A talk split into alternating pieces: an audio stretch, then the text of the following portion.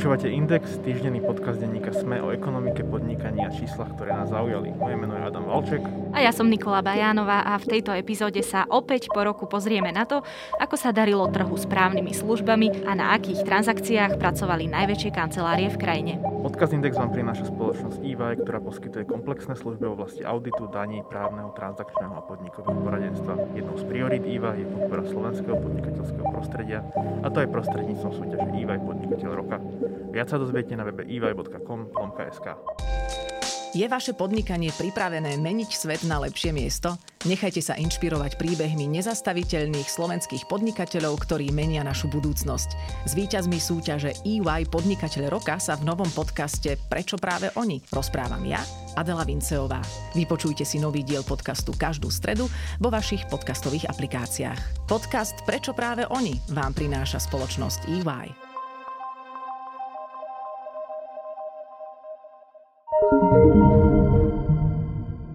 Denník Sme a The Slovak Spectator už po piatý krát vydávajú magazín Právo s rebríčkom najväčších právnických kancelárií v krajine.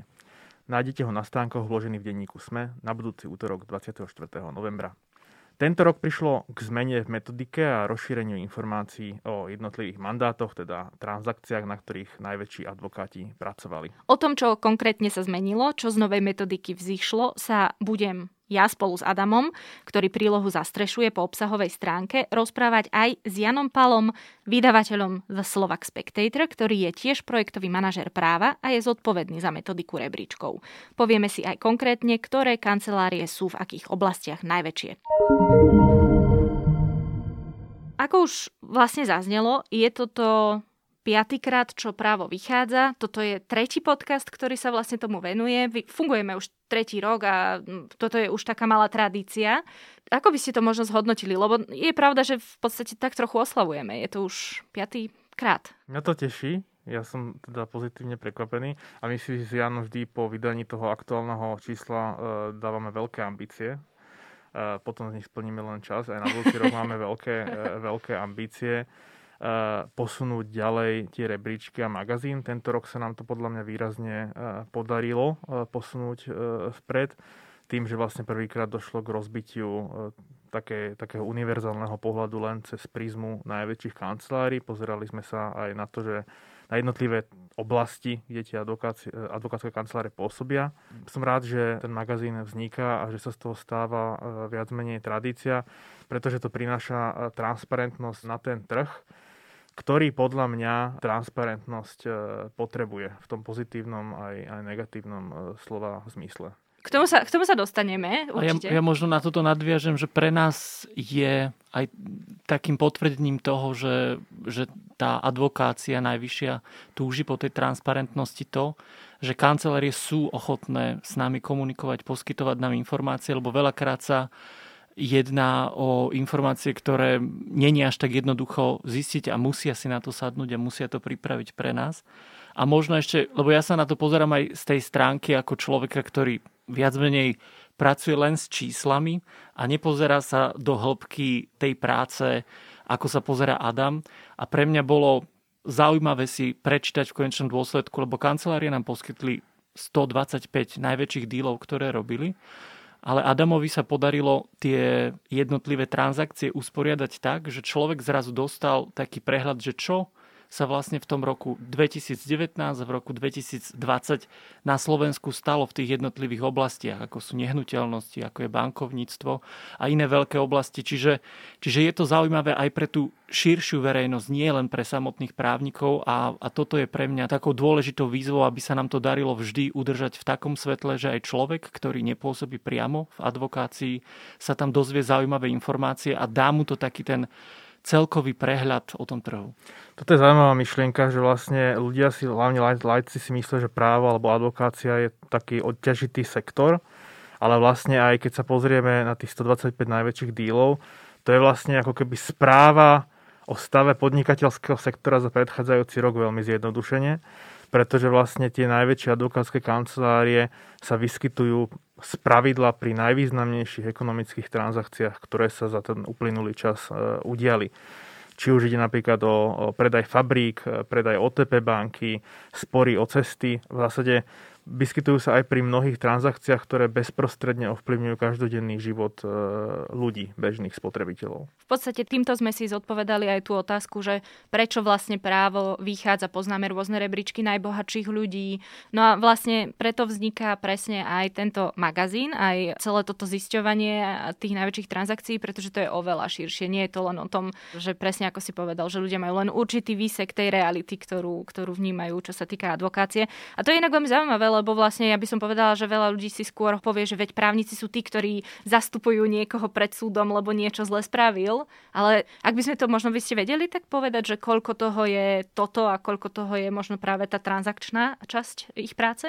Keď to presne z tohto pohľadu zoberieme, a to je možno ešte jeden z dôvodov, ktorý sme nespomínali, na advokátov ako takých sa možno všeobecne verejnosť pozera ako na tých, ktorí sú ako keby takí tí možno zlí, lebo niekedy tí advokáti sú spájani priamo s osobami, ktoré vykonali nejaký trestný čin, ale oni pristupujú k tomu klientovi z pohľadu ako keby toho právneho statusu, že každý má právo na ten proces spravodlivý a oni k tomu takto od začiatku pristupujú. Čiže, čiže toto je tiež ako keby také medzi riadkami snaha o vysvetľovanie toho, že, že advokáti a ich práca prináša tú pridanú hodnotu pre všetkých a zároveň v tomto roku sa nám podarilo priniesť e, prehľad transakcií, za ktoré si kancelárie neúčtovali peniaze, ktoré robili pro bono a robili ich z presvedčenia, že chceli pomôcť tým konkrétnym ľuďom a veľakrát sú to ľudia, ktorí sú v hraničných životných situáciách. Ja len to môžem doplniť hneď, že k tej vlastne otázke nemáme priame členenie na to, že nevieme z pagruky povedať, že akú časť trhu tvorí tá sporová agenda. Pri každej jednej kancelárii je to veľmi individuálne ale akože môj pocit, keď sa pozriem na tie údaje, tak v zásade prevažujúcou činnosťou všetkých veľkých kancelárií je najmä, najmä M&A a corporate. Vlastne nenájdeme kanceláriu, ktorá by sa nejakým spôsobom nevenovala M&A, to znamená akvizíciám a fúziám. Naopak sú kancelárie, ktoré sa nevenujú sporom alebo sa im venujú minimálne a potom sú kancelárie, ktoré majú spory za, za takú ako keby dominantnú časť svojho, svojho právneho poradenstva. Určite sa postupne, aspoň teda dúfam, dostaneme aj k nejakým podrobnostiam. Poďme ale pekne po poriadku. Už ste obaja naznačili, že sa menila aj metodika, aj v podstate ten výsledok toho, čo ste robili. Už si Adam povedal, že ste predtým vyhodnocovali tú najväčšiu, alebo to si bol Tijanko, tú najväčšiu slovenskú a medzinárodnú kanceláriu. A teraz máme niečo iné. Tak teda skúste, skúste jednoducho vysvetliť, že čím bude toto právo iné oproti treba z tomu minuloročnému, že čo sa zmenilo? Tento rok sme rozšírili kategórie, na ktoré sa pozeráme. Ako keby sme sa snažili ten trh trošku rozsegmentovať. My stále nehovoríme o tom, kto je najlepší, a nehovoríme to, že keď je niektorá kancelária najväčšia, že je aj najlepšia. My sme sa len pozerali na konkrétne díly alebo obchody, ktoré kancelárie robili a na základe toho sme trh rozdelili na takých 5 najväčších oblastí, v ktorých je realizovaných najviac dílov. Boli spomínané už fúzie a akvizície, to je prvá oblasť. Máme oblasť nehnuteľností, potom máme oblasť bankovníctva a financií, potom máme oblasť pracovného práva a posledná, aj keď stále veľmi dôležitá oblasť je sporová agenda. Opäť, už ste to naznačili, ale prečo ste sa to rozhodli takto rozšíriť? Po každom vydaní si sadneme s advokátmi alebo s nimi komunikujeme, najmä s partnermi najväčších kancelárií, s množstvom z nich a čerpáme od nich feedback, tak aby v zásade našim cieľom je, aby tie rebríčky čo najvernejšie odzrkadlovali e, tú situáciu e, na trhu. A ukázalo sa, že jeden globálny rebríček, alebo teda jedno globálne myslenie e, o tom rebríčku, a to z, pohľadu najväčších, nemusí úplne verne odzrkadlovať ten fakt, že niekto je silný v M&A, niekto je silný v sporovej agende, niekto je silný v bankov, bankovníctve. Čiže preto sme, sa, preto sme sa rozhodli to rozčleniť ale zároveň to, čo povedal ja na začiatku, nebolo by to možné bez e, dôvery tých kancelárií, pretože nikto z, len na základe verejne dostupných dát nevie povedať, ktorá kancelária má e, najväčší objem dílov z M&A. Čiže prvýkrát e, sme pridali do rebríčkov takú veličinu, že sme si vypýtali od kancelárií údaj o tom, koľko transakcií realizovali, za ktoré mali odmenu vyššiu ako 20 tisíc eur. A v zásade táto veličina vstupovala do výpočtu potom e, aj toho e, poradia. E, o tom už bližšie povie podľa mňa Jan, že ako konkrétne sme to vyhodnocovali.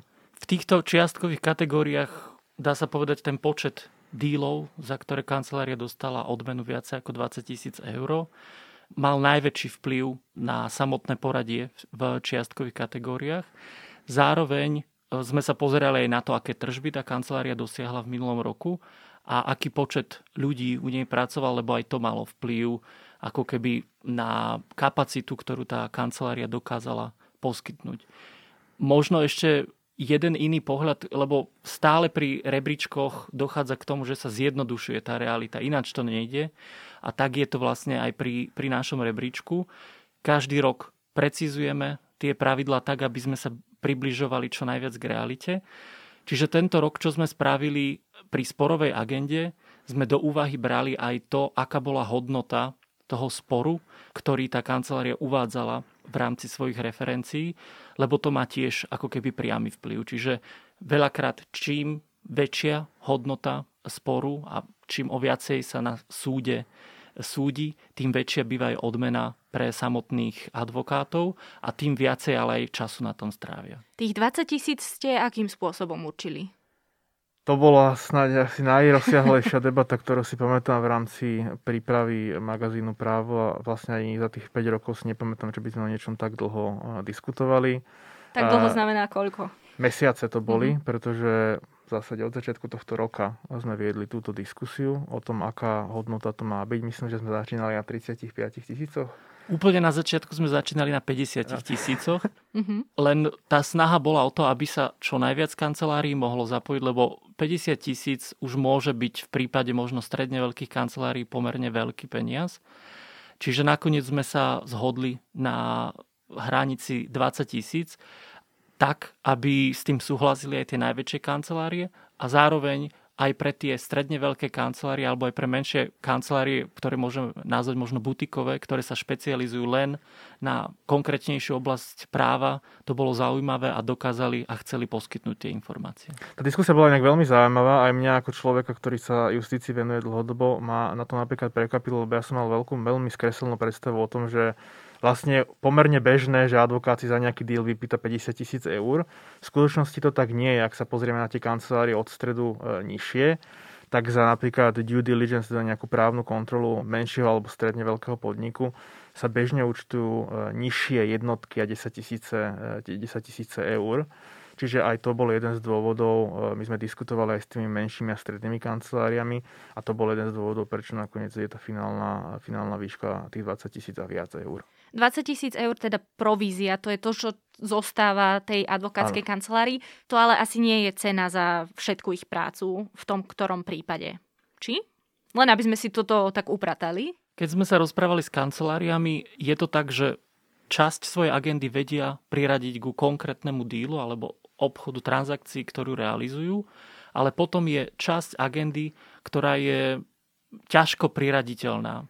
Robia poradenstvo alebo odpovedajú mm-hmm. na mhm. otázky svojich klientov, robia komplexné právne poradenstvo pre klienta a to nie je druh obchodu transakcie, ktorý by sa dal nejakým spôsobom takto priradiť. Ale keď hovoríme o tých 20 tisícoch, áno, toto je to, čo reálne tá kancelária dostane za ten obchod a za tú prácu, ktorú poskytnú pre toho klienta samotní advokáti z ich právnickej firmy. Ja sa určite chcem posunúť aj ďalej, len spomínam si presne na debatu Trebars, myslím, že to bolo v našom prvom podcaste o Bžánovi, kde boli teda tie provízie gigantické a tým sa aj zaradil do tých top najväčších, alebo teda naj, najväčších, no najúspešnejších v tomto zmysle kancelárií. Čiže preto sa mi to zdá, že tých 20 tisíc naozaj pre tie najúspešnejšie advokátske kancelárie môže byť aj pomerne málo asi. A potom presne ako poznamenal Adam, zase, ale to je asi len tá, tá, tá vrchná špička a veľa iných funguje oveľa, oveľa v nižších sumách. Tak na slovenskom trhu je len, tá veľkosť trhu nedovoluje, aby sme tu mali e, stovky prípadov, kde budú dostávať advokáti viacej ako 50 tisíc e, odmenu. A, a práve tie výnimky, ktoré nám vystrelili, v tých ročníkoch predtým aj nás nejakým spôsobom upozornili na to, ako sa pozerať na to právo, lebo potom sa nám stávalo, že v rámci rebríčka sa ocitli štandardné kancelárie a boli tam potom výstrelky, čiže aj my sme v rámci metodiky k tomu pristúpili tak, že na to, aby vôbec kancelária bola v našich rebríčkoch nejakým spôsobom hodnotená, musí mať viacej ako 10 právnikov zamestnaných u seba, lebo to už vypovedá o nejakej kapacite profesionálnej tej kancelárie. Advokácia ako slobodné povolanie je subjektívna alebo objektívna podľa vás? A pýtam sa to v súvislosti s tým zostavovaním toho rebríčka. Ne, nevyhnutne je to typ povolania, ono sa to odzrkadluje častokrát aj o verejnej diskusii o verejnom obstarávaní, keď chcú verejné inštitúcie nakupovať právne služby. Častokrát hovoria, že cena nemôže byť jediným kritériom práve preto, že je to, dá sa veľmi subjektívne zhodnotiť, čo je najlepšie v tej, v tej advokácii, že ktorá kancelária vám poskytne e, najlepší druh služby a cena nemusí nevyhnutne ozekadlovať e, tento jav. Čiže e, advokácia ako slobodné povolanie je e, subjektívnou službou, alebo ako to, neviem, či je to presné pomenovanie, ale ako keby... No ide o to, že či sa nedalo aj nejako inak vyhodnocovať, o tom sa vlastne rozprávame, že či sa nejaké subjektívnejšie prvky, ako povedzme výška tej odmeny, počet právnikov, že či ešte sa nedá niečo do toho vyhodnocovania zapojiť, aby to ešte spresnilo ten obraz. Uh, je to je jedna z najväčších víziev, podľa mňa, pred ktorou stoja, stojíme my, alebo teda aj všetci e, iní usporiadatelia konkurenčných e, rebríčkov. My s Janom razíme, razíme teóriu, že e, sa chceme čo najdlhšie a, a najviac vyhnúť akýmkoľvek subjektívnym kritériám. Jan pred chvíľkou povedal jednu podstatnú myšlienku, že my nevyhlas, ne, nehovoríme, ktoré kancelárie sú najlepšie, ale ktoré sú v danom segmente najväčšie hoci samozrejme tá veľkosť odzrkadluje istým spôsobom aj kvalitu, lebo samozrejme k tej veľkosti sa nedá dopracovať e, rýchlo kvasene a tie extrémne výnimky e, my vieme odfiltrovať, ako napríklad e, toho Žána, Žána v mhm. minulosti. Ale v momente, keď tam začneme dávať akékoľvek subjektívne kritéria, tak akože je to síce veľmi kliše, ale môže sa z toho stať súťaž krásy. Mm-hmm kde... Že Trebars by si tam dal, že kto vie dobre komunikovať s médiami, hej? Tak napríklad, by... napríklad, alebo že, že čo, by bolo, čo by boli tie subjektívne kritéria. V zahraničí sa na to pozerajú ešte cez hodnotu deal value, čiže hodnotu tej transakcie. Tá síce nie je a priori subjektívna, mm-hmm. napríklad pri sporoch je to veľmi objektívne číslo, lebo proste ten spor má objektívne nejakú žalovanú sumu a je, je objektívne daná, ale pri transakciách je s tým priemenej transakcia s tým môže byť taký problém, ktorý sme zaznamenali po minulé roky, že napríklad je nadnárodný, nadnárodný deal za, za 2-3 miliardy e, eur a slovenská kancelária si ho zaradí medzi referencie. Čo zrazu urobí ten wow efekt, že slovenská kancelária sa podielala na transakcii za 3 miliardy eur. Ale keď sme sa na to pozreli bližšie, tak v skutočnosti ona urobila len parciálnu časť mm-hmm. za slovenskú pobočku tej firmy ktorá reálne mohla mať hodnotu niekoľko desiatok tisíc eur odmeny. Čiže preto sme ani my zatiaľ nepristúpili s výnimkou sporovej agendy k zaradeniu deal, deal value. A zároveň z diskusí s advokátskými kancelárami vyplynulo, že nie vždy to deal value oni môžu, môžu komunikovať. Mm-hmm. Potom je úplne opačne extrémny prípad, že sú súťaže, kde rozhoduje o tom porota Uh-huh. A to aj keď sme sa zamýšľali nad tým, to je cesta ako veľmi, veľmi zložitá, najmä v krajine, ktorá je tak malá ako je Slovensko, kde by už len ako keby zostavenie tej poroty e, a, a nadstavenie nejakých princípov jej fungovania bolo veľmi, veľmi zložité a ten výsledok e, proste keď sú to čísla, tak je veľmi ľahko obhajiteľný ten výsledok. Ale zároveň nebraníme sa tomu a tá vízia rozvoja je taká, že pri niektorých plánovaných nových e, veličinách, ktoré by sme chceli hodnotiť, budeme potrebovať nejaký názor ľudí, ktorí to budú musieť rozseknúť a povedať, že, že toto bol napríklad najväčší deal, ktorý sa realizoval na, na Slovensku. Určite, že sa tam bude vychádzať zo samotných uh, hodnôt a čísel, ale uh, tá práca, ktorá je za tým vykonaná, to už bude niečo, čo bude musieť byť zhodnotené práve e, ľuďmi a tam bude možno vstupovať ten subjektívny faktor, ale tieto kategórie, o ktorých hovoríme, tam stále chceme držať veľmi kvantitatívny prístup. Tu už sa možno trochu dostávame až k otázke, že čo v budúcnosti, ale tak poďme si povedať konkrétnosti a to, ktoré advokátske kancelárie sú v jednotlivých oblastiach, teda tie najväčšie. Možno keď začneme oblasťou tou, ktorú sme mali aj každý rok, tak najväčšími kanceláriami na trhu, keď povieme tú trojku, tak to je Soukenik Štrbka, advokátska kancelária Relevance a Allen Overy.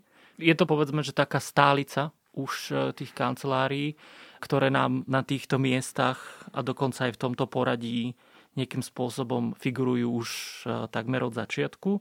Ale potom, keď už sa pozeráme na tie konkrétne kategórie, tak tam je to už rôzne. Fúzia, akvizície, tam by som povedal, ako aj Adam povedal, že to je agenda, ktorá sa vyskytuje veľmi často uh, u právnických kancelárií a aj tie náskoky tých jednotlivých kancelárií boli veľmi malé a tie rozdiely veľmi malé. Čiže tam je najväčšou kanceláriou Hamala Kluch Výglasky, potom nasleduje Relevance a potom je Allen Overy. Keď zoberieme bankovníctvo a financie, tam, je, tam sú hlavne medzinárodné kancelárie a to je Allen Overy, Dentons a White Case. Keď sa pozrieme na real estate, tam je relevance, to je aj vďaka prepojeniu, alebo ako keby začiatky tej kancelárie sa viažu k skupine JNT, ktorá je veľmi silná v oblasti real estateu, ale kancelária už medzi tým ako keby vyrástla a má aj viacero iných klientov, e, ktorí dávajú ako keby povedal by som skôr v tých iných oblastiach prácu. Čiže v rámci real estateu sme mali Relevance, Rúžička a Soukenik Štrbka.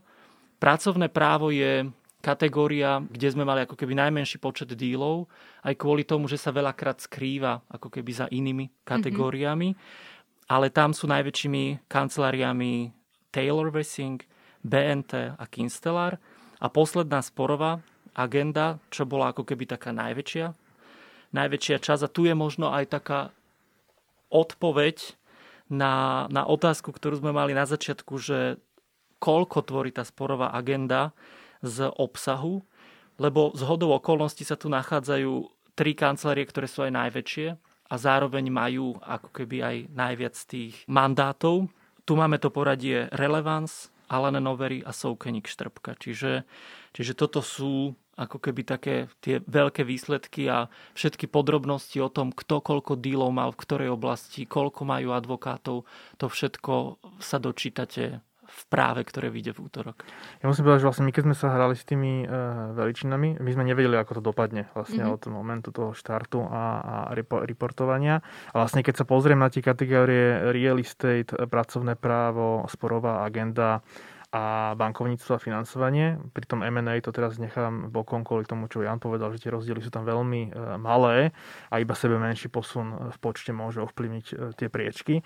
Tak keď sa pozrieme na tie 4 kategórie, tak to je presne ten rebríček odzrkadluje tú situáciu na, na trhu, ako ju v zásade možno vnímať, keď má niekto prehľad o tom, o tom trhu. Lebo naozaj v oblasti sporovej agendy je najsilnejšou kanceláriou proste e, relevance v oblasti eh, financovania bankovníctva je to typicky a tradične Elenon Overy a Dentons, ktorí sa vlastne podielajú, majú unikátne know-how v zásade, keďže sú sieťové kancelárie. Elenon Overy má, myslím, eh, je, je typická britská kancelária, ktorá má veľmi veľk, veľkú skúsenosť s dlhopismi, s aranžovaním úverov eh, a podobne.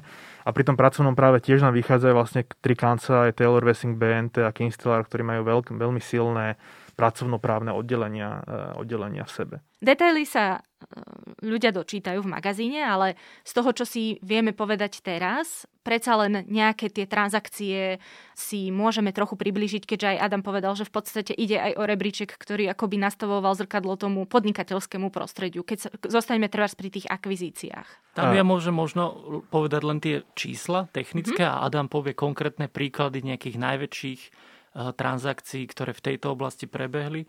Čiže tie kancelárie minulý rok, tá víťazná kancelária Hamala Kluch Výglasky mala 23 eh, dílov, za ktoré dostala viacej ako 20 tisíc odmenu. Mm-hmm. A medzi nimi môže už Adam povedať vlastne, čo bolo. Aj keď ako nie je to typ kancelárie, ktorá by robila prioritne akože najväčší najväčší deal v oblasti M&A? Pokiaľ ide o kanceláriu HKV, teda Hamala Kluch výhlasky, tak uh, oni spolupracovali napríklad so spoločnosťou Budamar na vytvorení joint venture, čiže spoločného podniku, uh, ktorý sa týka inovatívneho prístupu logistike, alebo, čo je tiež veľmi zaujímavé, mali mandát od spoločnosti Stadafarm pri akvizícii výrobcu výživových doplnkov a vitamínov vo Valmark tam je to zaujímavé preto, lebo vlastne na medzinárodnej úrovni túto istú transakciu si medzi mandátmi e, dáva advokátska kancelária Kinstelar, ktorá zastrešovala tú nadnárodnú a regionálnu úroveň a vlastne tú implementáciu tej M&A transakcie na Slovensku už riešil HKV e, alebo riešili pre Mercedes-Benz nový nájom sídla. Ale čo sa týka toho globálnejšieho prístupu, aby sme sa nebavili vlastne len o jednej individuálnej kancelárii, čitatelia si nájdú vlastne konkrétny opis e, tých e, dílov v magazíne. Treba povedať, že vlastne do výpočtu poradia vstupoval väčší objem údajov, ako zverejňujeme pre laickú verejnosť alebo v tých textoch. Dôvod je taký, že pre účely výpočtu poradia sme e, vlastne chceli všetky transakcie nad 20 tisíc tej odmeny aj také, ktoré oficiálne advokátske kancelárie nemôžu komunikovať tie mandáty, pretože majú takú dohodu s klientami. Potom z tých referencií, z týchto mandátov kancelárie vybrali e, referencie, ktoré komunikovať môžu a oni ich nám poskytli podrobnosti a na základe týchto podrobností vznikli jednotlivé články. E, Prepač, ale mohlo by sa teoreticky stať, že nejaká kancelária mala nejaký obrovský deal, o ktorom by sme vôbec nevedeli? To asi nie je úplne pravdepodobné. Či? Nemysl, nie je to úplne pravdepodobné, lebo ak by sme sa, ak sa bavíme v rovine, že obrovský uh, deal, tak to by sme z toho trhu uh, navním, navnímali a v mhm. zásade všetky uh, obrovské díly, ktoré sa udiali minulý rok v ekonomike, sú nejakým spôsobom zohľadnené medzi tými najväčšími, uh, najväčšími dílmi, o ktorých píšeme. Mm-hmm. Práve to je taký zaujímavý príklad. Ja ten článok o tých díloch otváram uh, predajom OTP banky a teda ku kúpou eh, OTP banky eh, KBC bankou, matkou ČSOB, lebo v zásade túto referenciu si udalo eh, mnoho kancelárií. Mm-hmm. Dôvod je taký, že vlastne o tú OTP banku bol veľký záujem a vlastne bydovali ju, bydovali ju mnohí, mnohí investori a tí záujomcovia, ktorí ju bydovali, mali tam samozrejme nejakú advokátsku kanceláriu, ktorá im robila v tej fáze bydovania alebo ešte predtým due diligence a spolupracovala vlastne na určení hodnoty tej ceny. No a potom sú samozrejme dve kancelárie, ktoré zastrešovali potom už tú kupujúcu a predávajúcu, predávajúcu stranu.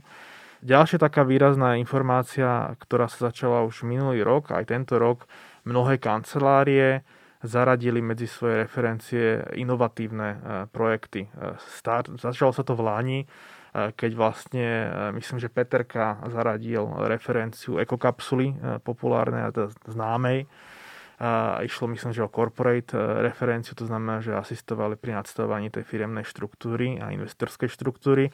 A vlastne dúfam, že to bude aj tradícia pre budúce roky, kedy advokáti, advokáti sa pochvália inovatívnymi projektami, startupmi a technologickými spoločnosťami. Čiže toto je jeden z takých trendov, hej, ktorý sa dá momentálne je, je, pozorovať. Áno, je hmatateľný tá, ten smer k inováciám. Mm-hmm. A nie len takým tým inováciám, nechcem použiť slovo popkultúrne, ale takých tých, čo sú proste populárne mm-hmm. medzi ľuďmi.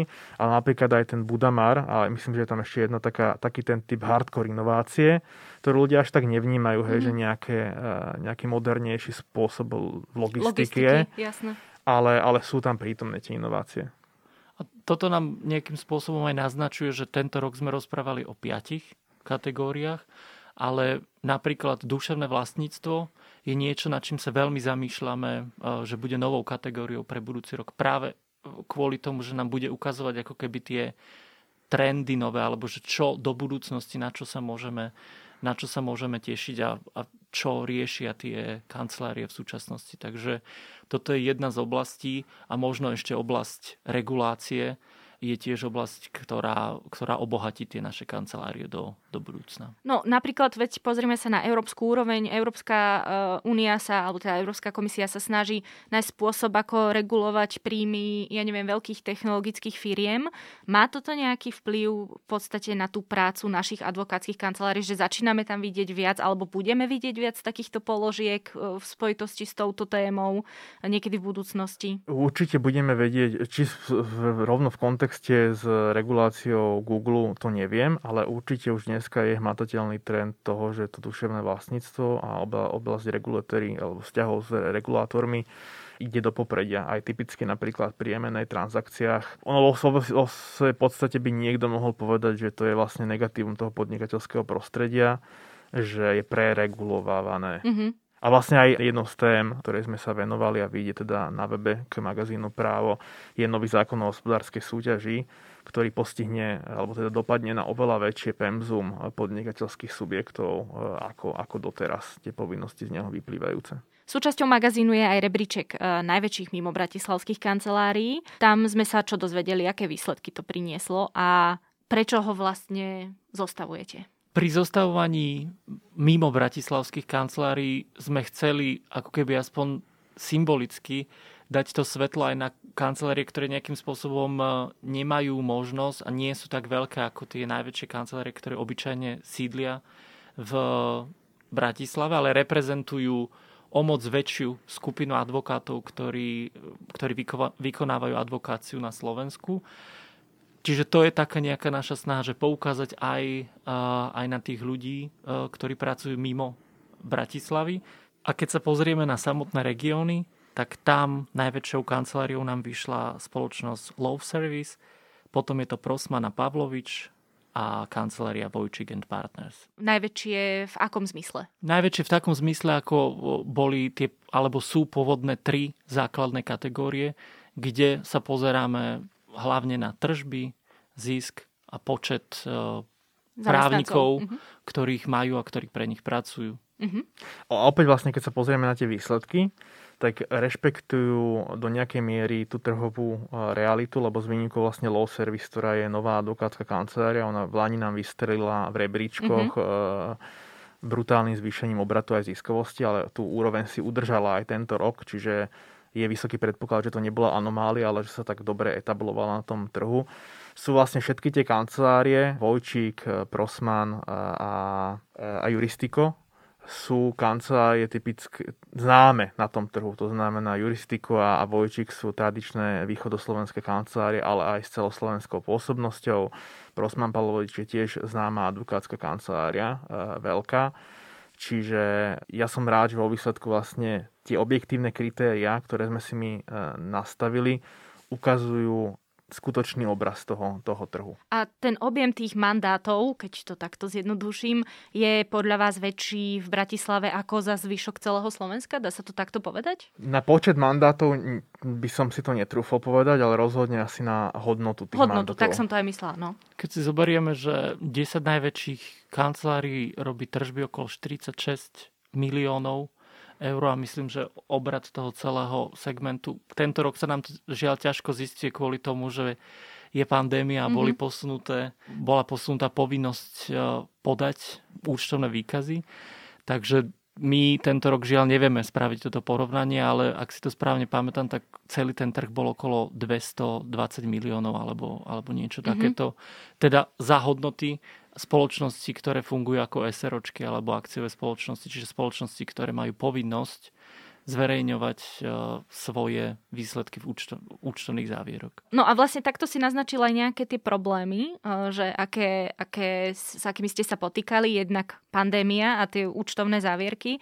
Čo ešte iné vám robilo e, nejaké komplikácie pri zostavovaní rebríčkov? Nehovoriac o tom, že žijeme časy, kedy vidíme pravidelne nejaké prelomové situácie v justícii a podobne. Čiže s čím všetkým ste museli, s akými prekažkami ste museli bojovať? Tak ako ten, ten jeden z minulých ročníkov to bol eh, Bžán a vysoké odmeny za Fond národného majetku, tak tento rok sa ukázalo v dvoch prípadoch, že sme sa museli vysporiadavať aj s tou tzv. búrkou eh, v justícii. Uh, ide o prípad advokátskej kancelárie HMG Legal, ktorá vystupuje síce v rebríčkoch a aj nám dodala opis mandátov a čitatelia si ho nájdú v takej štrukturovanej forme, ale rozhodli sme sa, ja som sa ako autor textu rozhodol, že nebude ten text zahrnať tieto referencie od HMG Legal. Dôvod je jednoduchý. Jediným spoločníkom HMG Legal je advokát Jan Gajan, ktorý má Slovenskou advokátskou komodou pozastavený výkon advokácie. Je momentálne vo výkone väzby v súvislosti s obvinením v korupčnej kauze dobytkár a podľa práva regulí v zásade pozastavenie výkonu e, advokácie jedinému spoločníkovi advokátskej kancelárie znamená faktické e, suspendovanie alebo teda dočasné ukončenie činnosti tej advokátskej kancelárie čo pre budúci rok znamená, že v zásade jeho mandáty, mandáty HMG Legal si budú musieť e, rozdrobiť tí spolupracujúci advokáti, ktorí s ním spolupracovali. E, druhý, druhá situácia, ktorá súvisí s tou búrkou, je obvinenie advokáta Matúša Boľoša z Banskej e, Bystrice. Jeho advokátska kancelária Boľožen Partners je piata najväčšia regionálna. O tejto kancelárii si žiteľia prečítajú v magazíne Právo, písal som o nej. Je tam spomenutá súvislosť s jeho obvinením. To obvinenie sa týka podľa informácií aktuality SK nejakého pochybenia v insolvenčnom e, konaní. Matúš že však známy aj svojimi kontaktami s trestne stíhaným mafiánom a Marianom e, Kočnerom. V tomto prípade je ale tá situácia trocha odlišná ako v prípade HMG. Matúš Bološ síce je obvinený, je na slobode a tiež má kvôli obvineniu pozastavený výkon advokácie, ale vlastne do jeho advokátskej kancelárie Bojožen Partners e, ako spoločníčka vstúpila jeho manželka, tiež advokátka, schalovala to aj Slovenská advokátska komora a tým pádom tá kancelária môže naďalej e, fungovať a poskytovať e, právne služby napriek tomu, že jej jeden z tých spoločníkov má pozastavený výkon advokácie. Čiže to je dôvod, prečo sme na rozdiel od HMG pristúpili k informovaniu od, o Bodožen Partners. Nož a vlastne na záver mi asi neostáva nič iné, len sa opýtať, že aké sú vaše ďalšie plány a čo čakáte, že sa dozvieme možno v tom budúcoročnom magazíne. Ja m, mm, napríklad dúfam, že sa dozvieme, ako to bolo celé s tým dílom okolo Volkswagen Volkswagenu, okolo tej investície. To by mohlo byť tiež veľmi zaujímavé zistiť, že ako, taký, ako taká transakcia prebiehala. Myslíte, že toto, toto bude budúci rok známe? E, ja si myslím, že určite. Tak ako myslím, že minulý rok alebo predminulý rok e, vlastne jeden z top dealov e, právnických bolo poradenstvo pri vstupe Jaguar Land Rover na Slovensko tak si rovnako myslím, že vlastne v referenciách budúci rok viaceré kancelárie asi uvedú referenciu Volkswagenu a teda tú rozvojovú investíciu. No a čo sa týka ambícií, e, mojou osobnou túžbou, ale Janu zdieľa, je pozrieť sa na, na trh tzv. in-house právnikov, mm-hmm. lebo tak, ako sme sa tento rok rozhodli e, nasvietiť tie, regiona, tie regióny alebo tie, tie mimo bratislavské kancelárie, v tom rozvoji tohto rebríčka chceme pokračovať, tak veľkou výzvou je pozrieť sa na to, aký počet právnikov robí in-house vo finančných a nefinančných korporáciách. Tá myšlienka je za tým zhruba taká, že aj lajci a vlastne aj my tu vnímame ten trh právnych služieb najmä cez tie advokátske kancelárie. Ale v skutočnosti... E, firmy tu, majú vlastných právnikov. Áno, firmy majú vlastných právnikov a mnoho činností, s ktorými sa aj bežne ľudia potýkajú, sú výsledkom práce in-house právnikov. Typicky napríklad zmluvy s mobilnými operátormi, ktoré sú formulované, sú, môžu byť výsledkom činnosti interných právnikov, telekomunikačných operátorov. Často tam môže byť aj nejaký externý, eh, externý faktor alebo externé poradenstvo advokátskych kancelárií. Banky majú silné právne oddelenia a workouty, eh, čiže je to veľká výzva. Eh, len je to úplne No, je to o niečom inom, lebo áno, tam nebudeš tak. vlastne hodnotiť úplne, akoby veľkosť. Presne tak. Je to úplne Čoho? ako keby, že, a to je tá výzva, že vlastne prísť na tú optiku, ako sa pozerať na to, lebo vlastne nie sú to advokátske kancelárie, kancelárie nemajú ten performance, ktorý je možné monitorovať, ako sú hospodárske výsledky a podobne. Ešte nejaké plány? Ešte, ešte máme plány v oblasti už spomínaných najväčších dílov alebo transakcií. Uvidíme, či to už bude budúci rok, lebo to je práve tá oblasť, kde bude vstupovať možno aj taký subjektívny subjektívny pohľad, nakoľko už budeme sa pozerať na rozsah práce, ktorú tie kancelárie pri tých jednotlivých díloch spravili. Takže to je taká nejaká rozvojová veličina. A potom pro bono. A v tejto oblasti by sme chceli e, spraviť už taký štrukturovanejší pohľad aby aj samotná verejnosť vedela, že, lebo obyčajne sa to tak aj vykryštalizuje v tých kanceláriách, že sa orientujú v rámci pro bono aktivít na nejakú oblasť. Niekedy sú to ľudia bezdomová, niekedy sú to týrané ženy. Mm-hmm.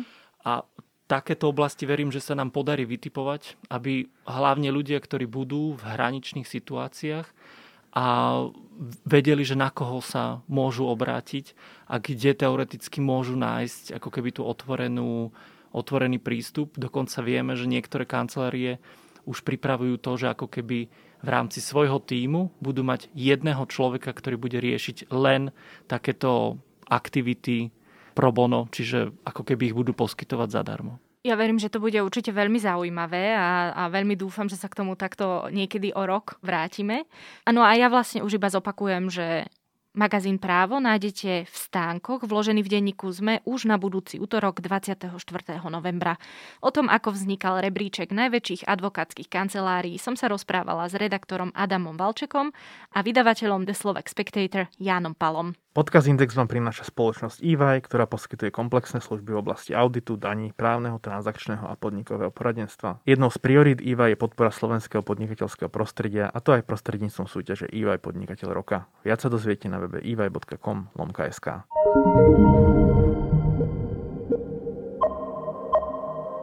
Podcast Index vychádza každý týždeň vo štvrtok. Prihláste sa na jeho odoberanie vo svojej podcastovej mobilnej aplikácii na platformách Google Podcasty, Apple Podcasty alebo Spotify. Všetky diely, ako aj odkazy na témy, o ktorých hovoríme, nájdete na adrese sme.sk lomka index. Ak sa vám podcast páči, môžete ho ohodnotiť. Ak nám chcete poslať pripomienku, môžete sa pridať do podcastového klubu Sme na Facebooku alebo nám napísať e-mail na adresu index.sme.sk.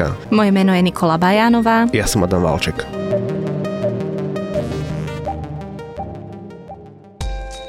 Príbehy pre tých, ktorí menia svet. Vypočujte si podcast Prečo práve oni od spoločnosti EY.